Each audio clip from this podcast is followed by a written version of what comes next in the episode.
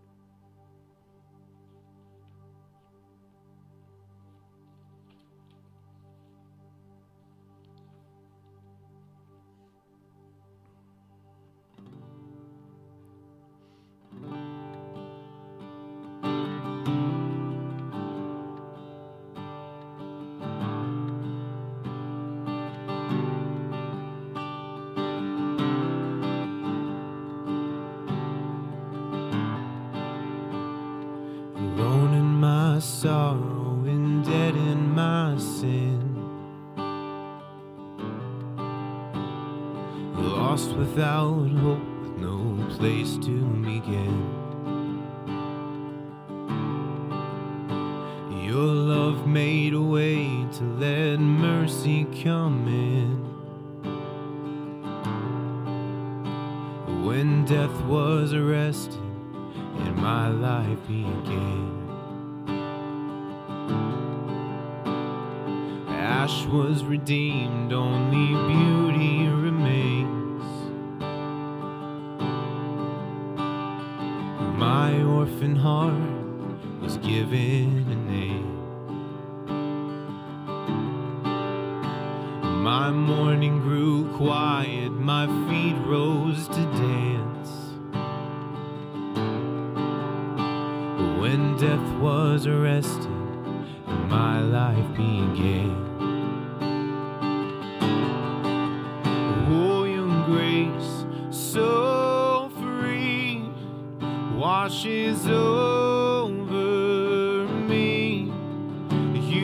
made me new. Now life begins with you. Released from my chains, I'm a prisoner no more. My shame was a ransom.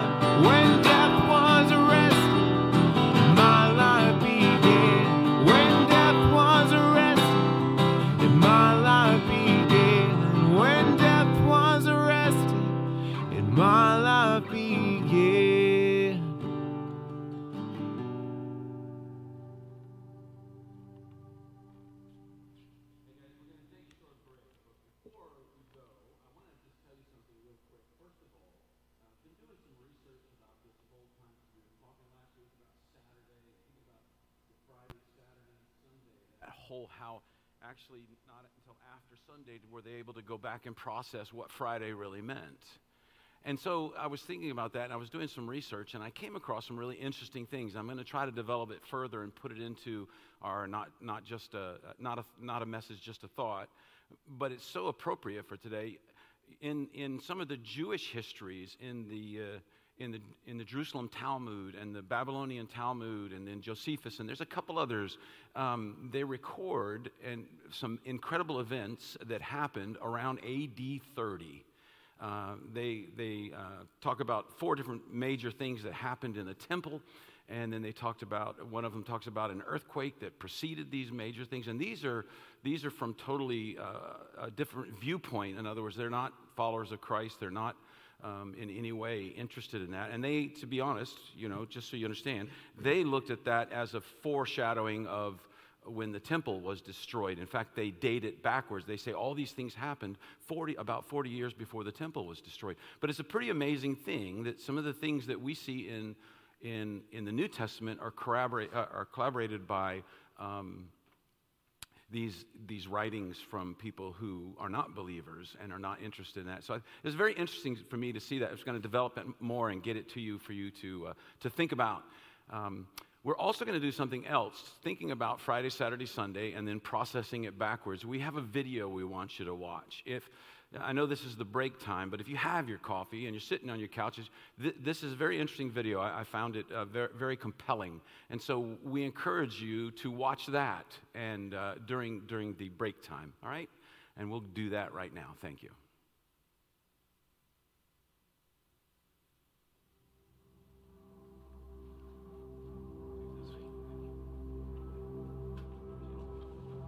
Good Friday. How can one describe such a day? The wrongdoing of all humanity, putting to an end an innocent man, the Son of God. This is the story of Jesus' death by way of a cross, all in one moment bringing death to the bright light of our future. He never stopped loving us, and yet this is the incredible part of it. Our sin stopped his heart. Our sin drove the nails firmly in the hands of God. All along, these were the plans. We told ourselves that we were in control, and this was deemed sufficient for all of us. The brutal beating, the inhuman flogging, the naked humiliation. Heaven watched and saw it all. Our rebellion, our guilt, our shame, erasing the very notion of reconciling us with God, our sin and our debt, overcoming Jesus. Here is our King, obliterated. The enemy laughing, his plans unstoppable there's no longer the sound of freedom rising. Now God's people are utterly broken. Behold the chains of mortality. Yes, this is what is true. We had heard the stories of old. The lost are found, the blind can see, the weak are made strong. But now we are witnesses to this reality. God is dead. We'd almost believed there is a way of redemption, there is a life of fulfillment, there is a peace beyond understanding. Now we know better. For us, we can say that God is encapsulated in this one realization the single greatest sacrifice in human history is finished. How clearly we can see it. So, what's so good about Good Friday? Just one thing that the blood of Jesus can reverse the curse of sin and raise the dead to life. How clearly we can see it is finished. The single greatest sacrifice in human history, encapsulated in this one realization. We can say that God is for us. Now we know better. There is a peace beyond understanding. There is a life of fulfillment. There is a way of redemption. We had almost believed God is dead, but now we are witnesses to this reality. The weak are made strong, the blind can see, the lost are found. We had heard the stories of old. Yes, this is what is true. The chains of mortality utterly broken. Behold, freedom rising. Now God's people are unstoppable. There's no longer the sound of the enemy laughing, his plans obliterated. Here is our King, Jesus, overcoming our sin and our debt, reconciling us with God, erasing the very notion of our rebellion, our guilt, our shame. Watched and saw it all the naked humiliation, the inhuman flogging, the brutal beating, and this was deemed sufficient for all of us. We told ourselves that we were in control. All along, these were the plans firmly in the hands of God. Our sin drove the nails, our sin stopped his heart, and yet this is the incredible part of it. He never stopped loving us. The bright light of our future all in one moment, bringing death to death by way of a cross. This is the story of Jesus, the Son of God, an innocent man putting to an end the wrongdoing of all humanity. How can one describe such a day? Good Friday.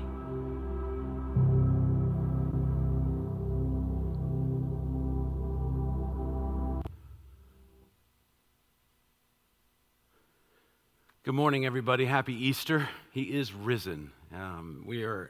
I'm just excited to be here this morning to be able to talk to you and to be able to discuss the implications of, of what Scripture tells us. Um, I hope you're relaxed and comfortable. I have my coffee. I thought everybody else is probably drinking their coffee. So I have my coffee right here, and it's, uh, oh, look at that. It says, Hello, gorgeous. How appropriate. Um, you can decide is it a message from God or just coincidence? That's your decision. All right. So I want to read with you this scripture. I don't even know why I said all that, but it just wanted you to feel like we're at a normal service and I said something stupid. Here we go. We're going to read scripture together, and let's begin here with when the Sabbath was over, Mary Magdalene, Mary, the mother of James, and Salome brought spices so that they might go to anoint Jesus' body.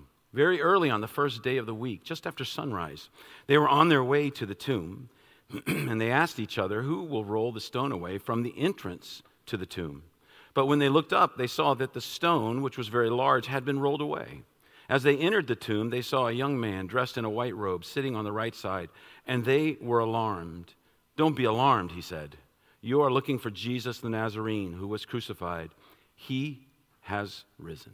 He is not here. See the place where you laid him. But go, tell his disciples and Peter, he is going ahead of you into, the, into Galilee. There you will see him just as he told you. So the, uh, oh, last, sorry. Trembling and bewildered, the women went out and fled from the tomb. They were afraid. They, they said nothing to anyone because they were afraid. You know, one of the unique aspects of Christianity compared to any other faith or movement is that it actually traces its origin to one particular event, one moment in one day in history. Just as a matter of historical, just it, it traces it all to this one moment. No other religion is like that. This is what makes Christianity so unique. Because one day there was no such thing as the church, and then one day there was the church. And that is uh, just overnight. It's, it's astounding. It's amazing. There were a group of people who believed and did and suffered the most extraordinary things for the sake of this man Jesus. This is a matter of historical record. And it's quite odd when you think about it. If you look at the four Gospels, four biographies of Jesus Matthew, Mark, Luke, and John and in every case, almost most of those Gospels are devoted to the last week of Jesus' life, which is just totally unusual. But all four, four out of four, do this. Why would they be written like that? Well, because for the followers of Jesus, they insisted with remarkable unity that that one event created this movement that Jesus was resurrected from the dead. One thing undergirds it all. And this is the part we see in Mark. And this is this it took them some time to understand, and, and we see this in all of them, but we see this in this passage. It took them time to understand the full significance of what happened. You know, in, in our day, a lot of people um, think that the resurrection would be good news, but they might wonder if it's true news. You know, there's good news and then there's true news. And they might wonder if that if it's true news. Because the thinking goes kind of like this in ancient days, people were gullible, right? They didn't have science. So when Jesus died, people felt some vague sense of his presence, and it inspired them. And over the decades, this kind of morphed into stories of him being raised from the dead.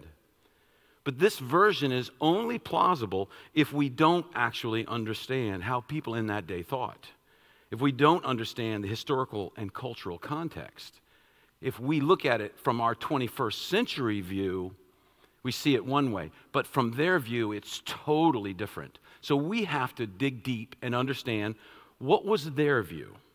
Well, when it first happened, when we see this passage, when the tomb was empty, those women knew this is true news. But they weren't sure if it was good news. They weren't sure if this was really that good. And so let's talk about that and let's explore that a little bit. Because everybody knows why we are gathering together for Easter. But oftentimes people don't understand there's a huge backstory to this that is critical to understanding Easter. And it's a powerful reason for believing in the resurrection of Jesus Christ. So let's take a few minutes and let's talk about that um, to compare. I was trying to think of a way to capture their experience or analogy I could use. And the best I could use is um, a long time ago, I watched a movie called The Sixth Sense. And some of you may have seen that movie. You know what it's about. And the tagline is there's this little kid who uh, tells Bruce Willis, I see dead people. I see dead people. You know, he kind of whispers it. They don't know they're dead. And he sees them. It's a scary movie. Now, I know for most of you who have seen it, right now you're going, Bob, that was not a scary movie. Okay? To me, that was a very scary movie. I mean, you ever sit next to somebody in a movie that, that, uh, that's, that's very scared and so very scary, and so they, they cover their eyes and they keep asking because their eyes are covered, what's going on? And when they really start getting scared, they grab your hand and they start squeezing it harder and harder. It's almost like the more pain they inflict on you, the better they feel about how scared they are. And the tension finally got so bad, my wife said to me, Bob, if you don't stop squeezing my hand, I'm going to change seats. Because there's no fear like death. And the twist in the, in the movie comes at the end, right? For those of you that have seen it. If you've never seen that movie, I'm sorry because I'm going to spoil it for you. But at the end, Bruce Willis realizes he's one of the dead people. He didn't know it, he never saw it coming. He's one of the dead guys that this child is seeing now, keep that in mind because we're going to get to that, and that's an important thought. So, the human race has always wondered what happens to you after you die? In the ancient world, some people believed that when you died, you just went out like a candle being blown out. In fact, there was a tombstone that was very popular. It's still on some ancient tombstones that they have found, written in Greek, sometimes written in Latin. And it says this it says, I was uh, no, it says, I was not, I was, I am not, I don't care. Four little lines. I was not, I was, I am not, I don't care. Uh, the belief is that maybe this came from Epicurus, not really 100% sure on that. But I thought, what a cheery sentiment to put on a tombstone, right? It's just like, that's it, it's all over. And a lot of people believe that. A lot of people believed that back then. That's what they thought happened to you when you died. Now, some believed in uh, Hades. It's a shadowy place where spirits existed after death. There's no real concept of life going on there, and there is definitely no concept of coming back to life. The road to Hades was a one way, one way, Hades was a one way trip. All right? It's a one way street. That's it. But that was the general idea. But in Israel, this thought had developed over a long period of time. A belief emerged, and it was called resurrection. And resurrection was the idea that you're not going to some, that it's not going to be some vague, shadowy afterlife, you know, some way or another. In Israel, see, they, they said the problem isn't just that we die, the problem is this this world is a mess. we're a mess, right? There's pain, there's suffering, and we can't fix this mess. So, what good would an ongoing existence be if the mess isn't fixed? If things aren't changed from the very core? And so, resurrection in Jewish thought was this belief that there's this great God who created all things, and that one day he's going to fix it. And when that happens, he'll bring the righteous back to life full, vibrant, bodily life, real life. And at that time, he would redeem and heal all creation. So they perceive the resurrection as not just some sort of afterlife, like many, many of the Greeks did, but a God perfected, God redeemed, God set right life. They believed God would step in, right? He would establish justice. He would end suffering. He would forgive sins. He would heal creation. He would resurrect, resurrect his people. And when that resurrection happened, it would be dramatic, it would be obvious, it would be undeniable. And this is the key it would be done on a mass scale, it would be done for everyone, all God's children. So it would be at the end of history. That was what they believed. Pretty much in the ancient world, thought life was just some sort of an endless cycle. Israel, however, just, just, just a cycle, just going around. Israel, however, had this idea that God had created the human race and we were headed somewhere we were doing something and we were going purposefully in a, in a way. And so you see this idea, and this is where we address how they thought. We have to think about this. This idea that a person could be resurrected singly, just that person, was a totally foreign concept. It wouldn't be something they would even imagine, it would be out of the realm of their thinking. Because nobody in Israel could conceive of the idea or would claim that one individual was raised in the middle of history and then history kept going. Because if someone said they were, if someone said that they were raised, their whole thing would be wait a minute, has disease been eradicated? Has justice broken out? Has suffering ended? Because if, that, if those things haven't happened, and a number of others, then, then, then you're, you're full of bull. That's not true. You weren't, you weren't raised from the dead. It'd be kind of like this you know, last week I talked about the Washington Nationals. I'm from Washington, D.C. I, I, I love all things Washington. And so, you know, you get the good with the bad. You like the Nationals because they won the World Series. You have to like the Redskins. And I've been with that team through thick and thin, and it's been pretty thin right now.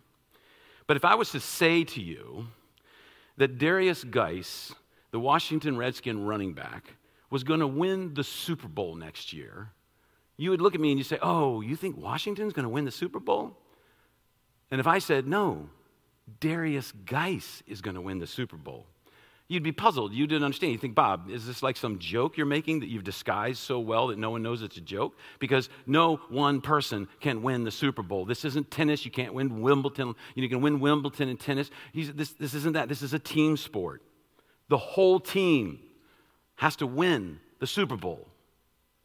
Okay? Resurrection was understood in those days to be a team deal. Not a single deal. That was impossible. That was ridiculous. It went, went, it went against everything they'd ever believed. Think about that. Now, into this world comes Jesus. Now, he's a rabbi, like many other rabbis, but he teaches with an authority they didn't understand. He attracts followers, just as all great leaders attract followers. He speaks of God like other spiritual teachers speak about God, but nobody ever claimed to be so intimate with God like Jesus did. So those who followed him knew, knew, there's been nobody like him before. And they believed he was the Messiah and that he would overthrow Rome and he would usher in God's kingdom. But there's a twist coming, right? Just like in Sixth Sense, there's a twist at the end. Jesus died. And when this happened, even though he talked about it, they couldn't conceive of it. None of his followers said, when Jesus died, none of his followers said, Yep, right on schedule, everything's going according to the plan now. None of his followers thought that his death was a good thing. In fact, we're taught that when it became clear that he was going to die, this happened. Then all the disciples deserted, deserted him and fled. When he died, all four of the Gospels give us very unflattering portraits. His disciples are disheartened, they're dismayed, they're disappointed, they're disillusioned, they're depressed. And then, historically, suddenly, They weren't. After his death, they knew they were finished. And then suddenly, as a matter of the historical record, for some reason, this same group of people, the same ones who fled, the same ones who were discouraged, the same ones who were depressed, they became convinced that Jesus had been, been resurrected. And that conviction would change the world. And it still is changing the world. And they were motivated to spread the news of that resurrection at tremendous cost to themselves. All the disciples except John died for their faith. John was exiled and died in exile alone. They all believed it. Now, some people think we're uh, skeptical, skeptical about the resurrection because we're modern people and we're smart. We have science. But in ancient times, people weren't gullible. They didn't believe just anything. C.S. Lewis talks about this. He calls it chronological snobbery. He, he says, We look down on those people. But you know, ancient people weren't stupid. They knew where babies came from, they knew how it worked. They knew that when people died, they didn't rise from the dead. They understood dead people stay dead. A scholar by the name of N.T. Wright writes this. He says there were many messianic movements in the first century. In every case, the would be Messiah got crucified by Rome as Jesus did. Not one single case, in not one single case, do we hear the slightest mention of the disappointed followers claiming their hero had been raised from the dead. They knew better. They knew better. Resurrection wasn't a private event, it was a team sport. And if you were following the Messiah, and there were a number of people who claimed Messiahs in those days, if you were following somebody and you, your guy got crucified by Rome, just like Jesus did, you had two choices. You disband the movement, give up, and go home, or you start looking for a new Messiah. Because to be killed by Rome is to prove that you weren't the Messiah. That's how they thought. And the Gospels are clear about this. And so, just like we would expect, the disciples are convinced that it's over. They're finished, it's done. And then two things happen. Both of them are mentioned in, in this Mark 16 passage. First, I want you to see it says, they went and the tomb was empty. Don't be alarmed, he said. You are looking for Jesus the Nazarene and he who was crucified. He is risen. He is not here.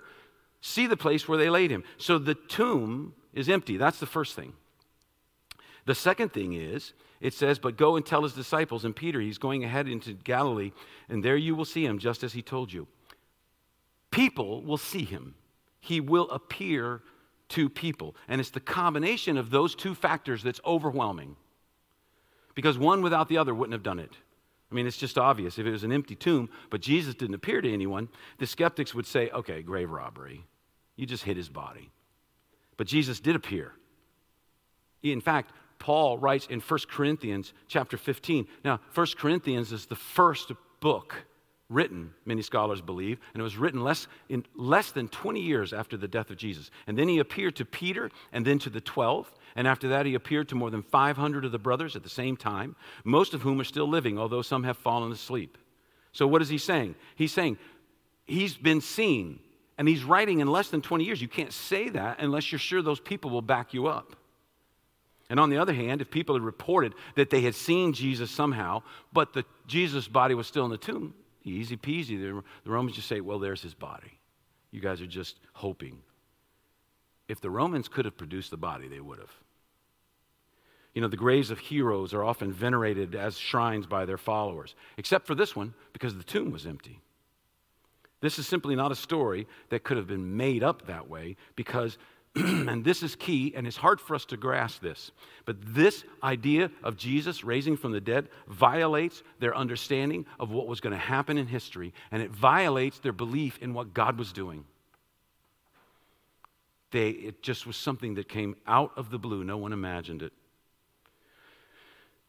Another interesting fact when the Sabbath was over, Mary Magdalene, the, Mary, the mother of James and Salome, brought spices so that they might go to anoint Jesus' body. And this is the, the thing we've talked about this before, so I'm not going to go into great detail about it, but the first witnesses were women. You know, and we don't think much of that. But in ancient times, women were not considered reliable witnesses. They were not allowed to testify over these things. And so the first eyewitnesses of the empty tomb are women. This isn't just recorded in Mark, it's in all four Gospels. Now, if these are made up stories, there is no advantage whatsoever of convincing people of the truth of your story if you include that the first witnesses were women. In fact, it would have seriously undermined your claim by saying that, that these women. The only plausible explanation for these women being in the Gospels in this point is because it happened, and so they're telling the truth. And as the good news spread, this detail would have hampered the news of Jesus Christ. The good news of the gospel of Jesus Christ would have been hampered by this, sta- by this statement that the women were the first witnesses uh, in all four gospels. So, what's a good reason for putting that in there? Only that it's true. No other reason makes sense. Because it went totally against what they believed would happen.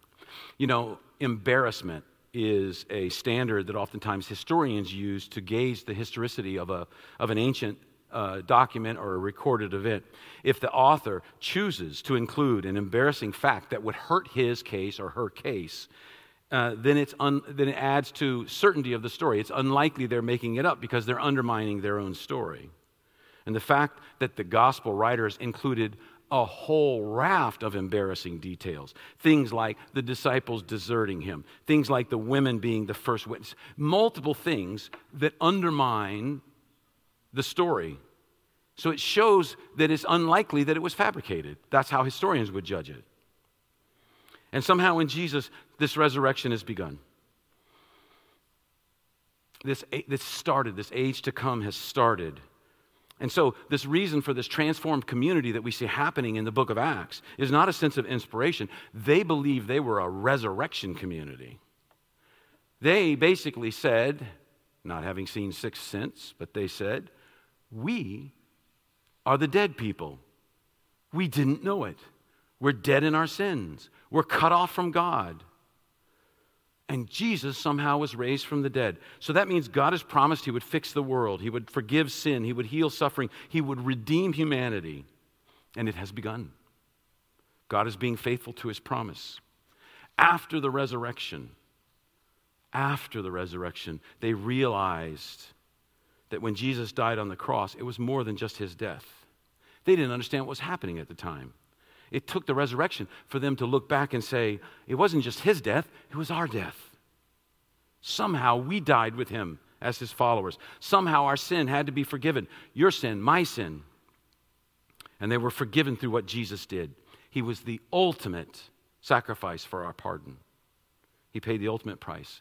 My guilt and my shame died on the cross. They did not understand that until after Easter. Sin and shame and guilt are now defeated. And then on the third day came the greatest step in human history. This morning that we talk about, Easter Sunday, think about this all over the world, millions and millions of believers are celebrating this single event in history simultaneously. That's an amazing thought to the glory of God. Stones roll away. Jesus stood on the threshold of that tomb. I, I wonder, I think of crazy things, and I, I always wonder when Jesus was about to step out of that tomb, what was he thinking? I, just, what was he thinking?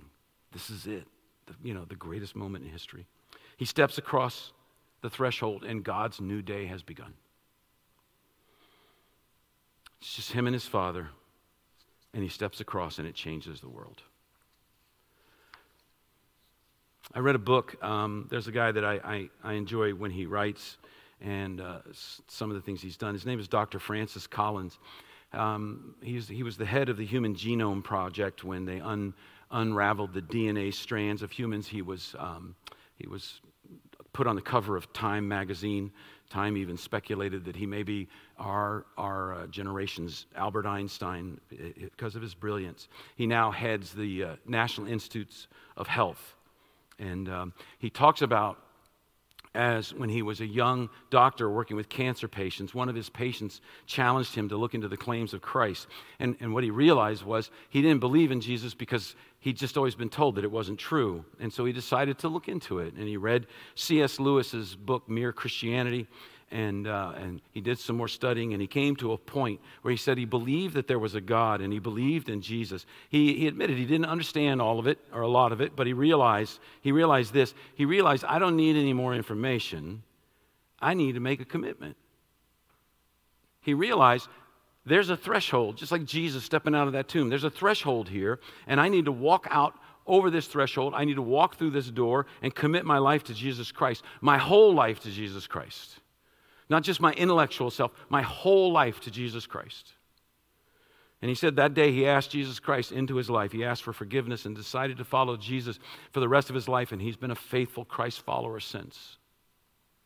And I think about, for all of us, I think about people who are watching. I don't know who, everyone who's watching. But have you taken that step? Have you crossed that threshold? Have you made that commitment? Not, not some kind of a commitment that's just like, yeah, yeah, I believe this stuff, but now the commitment that means now I walk in it, I follow it. It's my life. It's more important than anything else. This, this would be a great time to do it. Just between you and God. You're not here in a big auditorium, you're not here with a whole bunch of people. You're, you're at home. You may be alone. You maybe could just pray a prayer. You could just cross that line. And, and then what you the key that I see so much comes, comes out of this is that you're not just stepping into good news, you're stepping into true news. There's a lot of people who believe in God, but the key is he's looking for people who believe what he says, who believe God, not just believe in him, believe him and take it seriously what he says on how they're supposed to live their lives. This is reality. This is the threshold that that he wants you to cross. Paul wrote, Our, our Savior, Christ Jesus, who has destroyed death and has brought life and immortality t- to light through the gospel. He has destroyed death. We have a resurrection coming. You have a resurrection coming. You have this hope.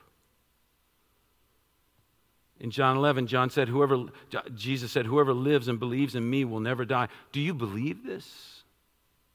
And this is right before he raised Lazarus. He said, Whoever lives and believes in me will never die. Do you believe this? So, what does that look like for us? Never die. How do you explain that? Well, I, I've mentioned this before. I have an explanation, it's just a silly one. But one time when our kids were really little, we went on vacation. We stayed at the old Days Inn in Nags Head. Um, they had a pool. That's what's important. They had a pool there, and and um, our, we had only four children at the time. Only four children. We had four children at the time, um, and Cody was just an infant, and uh, so Bev was going to take Cody in for a nap and uh, sit with him in the in the hotel room. And um, she's, I said, I'll take the kids swimming, and of course they're all excited about that. And you know how this can work. My wife gave me the lecture. And the lecture was basically Bob, please watch them closely. Don't let any of our kids drown. That's basically the lecture in a nutshell. The girls can't swim. And of course, I reacted in the sensitive way I was. I was like, come on. You know, what do you take me for? Of course, they'll be safe with me. I'll watch them like a hawk, you know, won't let them and so uh, then I started thinking, you know, I need to actually be careful about this. So I talked to him a little bit about how important this is of not Holly and Reagan couldn't swim, you know, so you can't just jump in the water because you'll drown, and drowning is not a good thing. And so we get in the pool, and Derek is splashing around because he can swim, and Holly and Reagan are standing on the edge. And uh, so they're jumping to me. And so I said, okay, Holly, you, you can jump first, you know, and it's a little nervy, and you're too far away. And I said, no, I'll catch you. I'll catch you.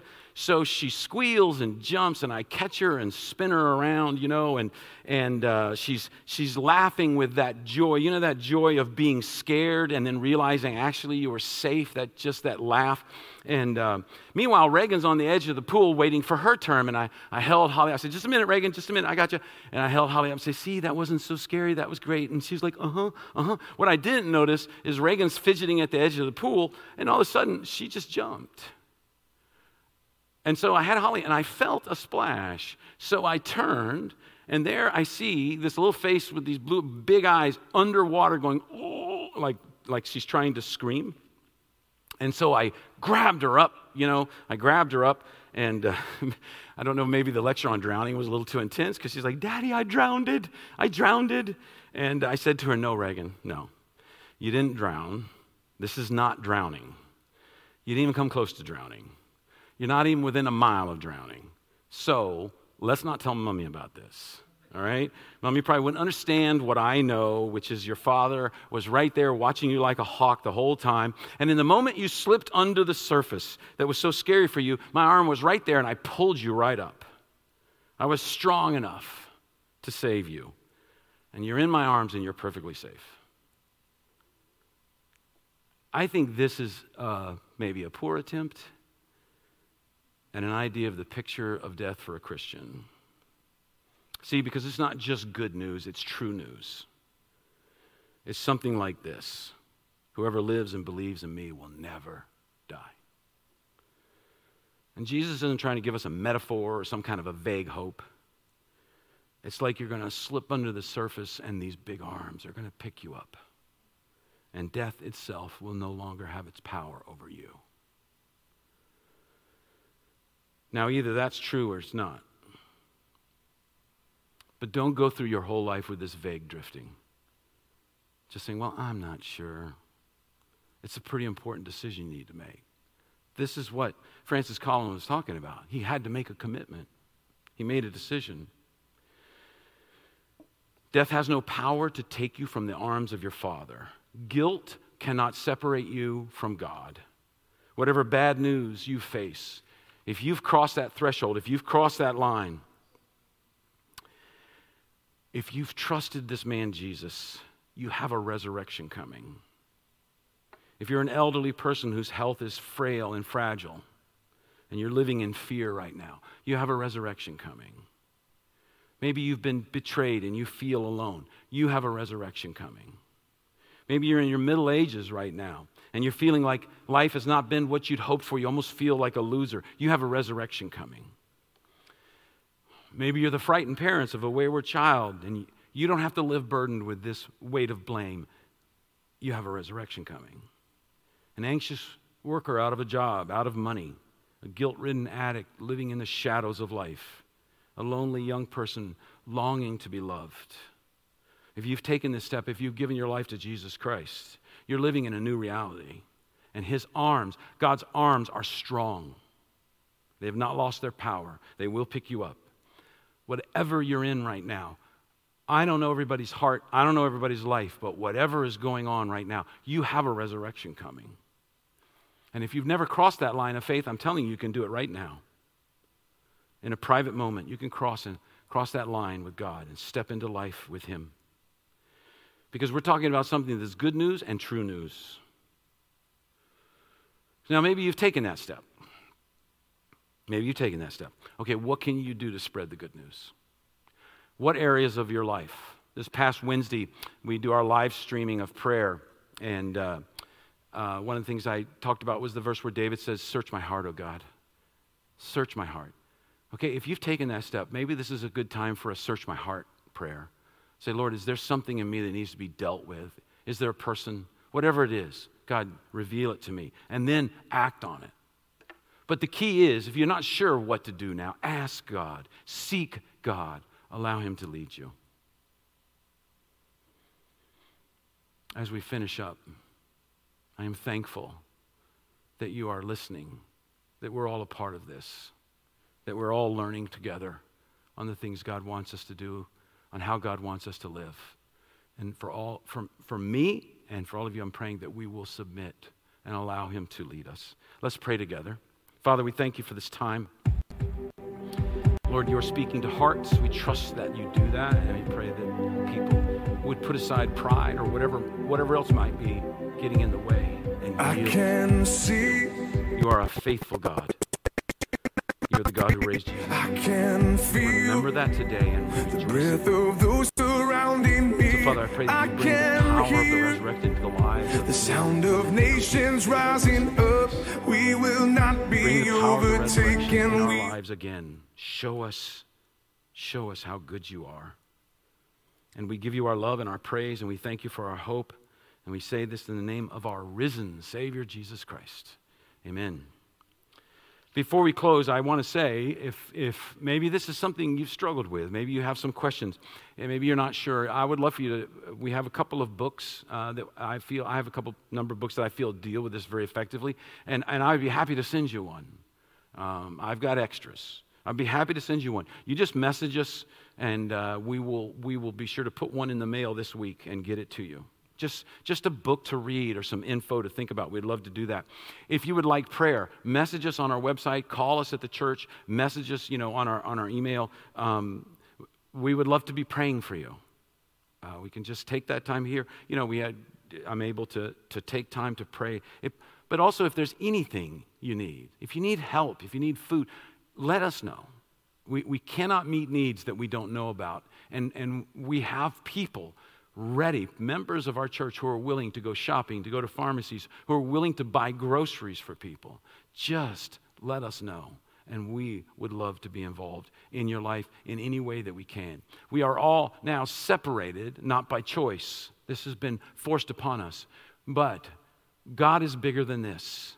And we are all together in this as a part of the body of Christ. And let's see the body work and grow. And we could all be a part of that. Thanks for, thanks for tuning in. God bless you and have a wonderful Easter Sunday.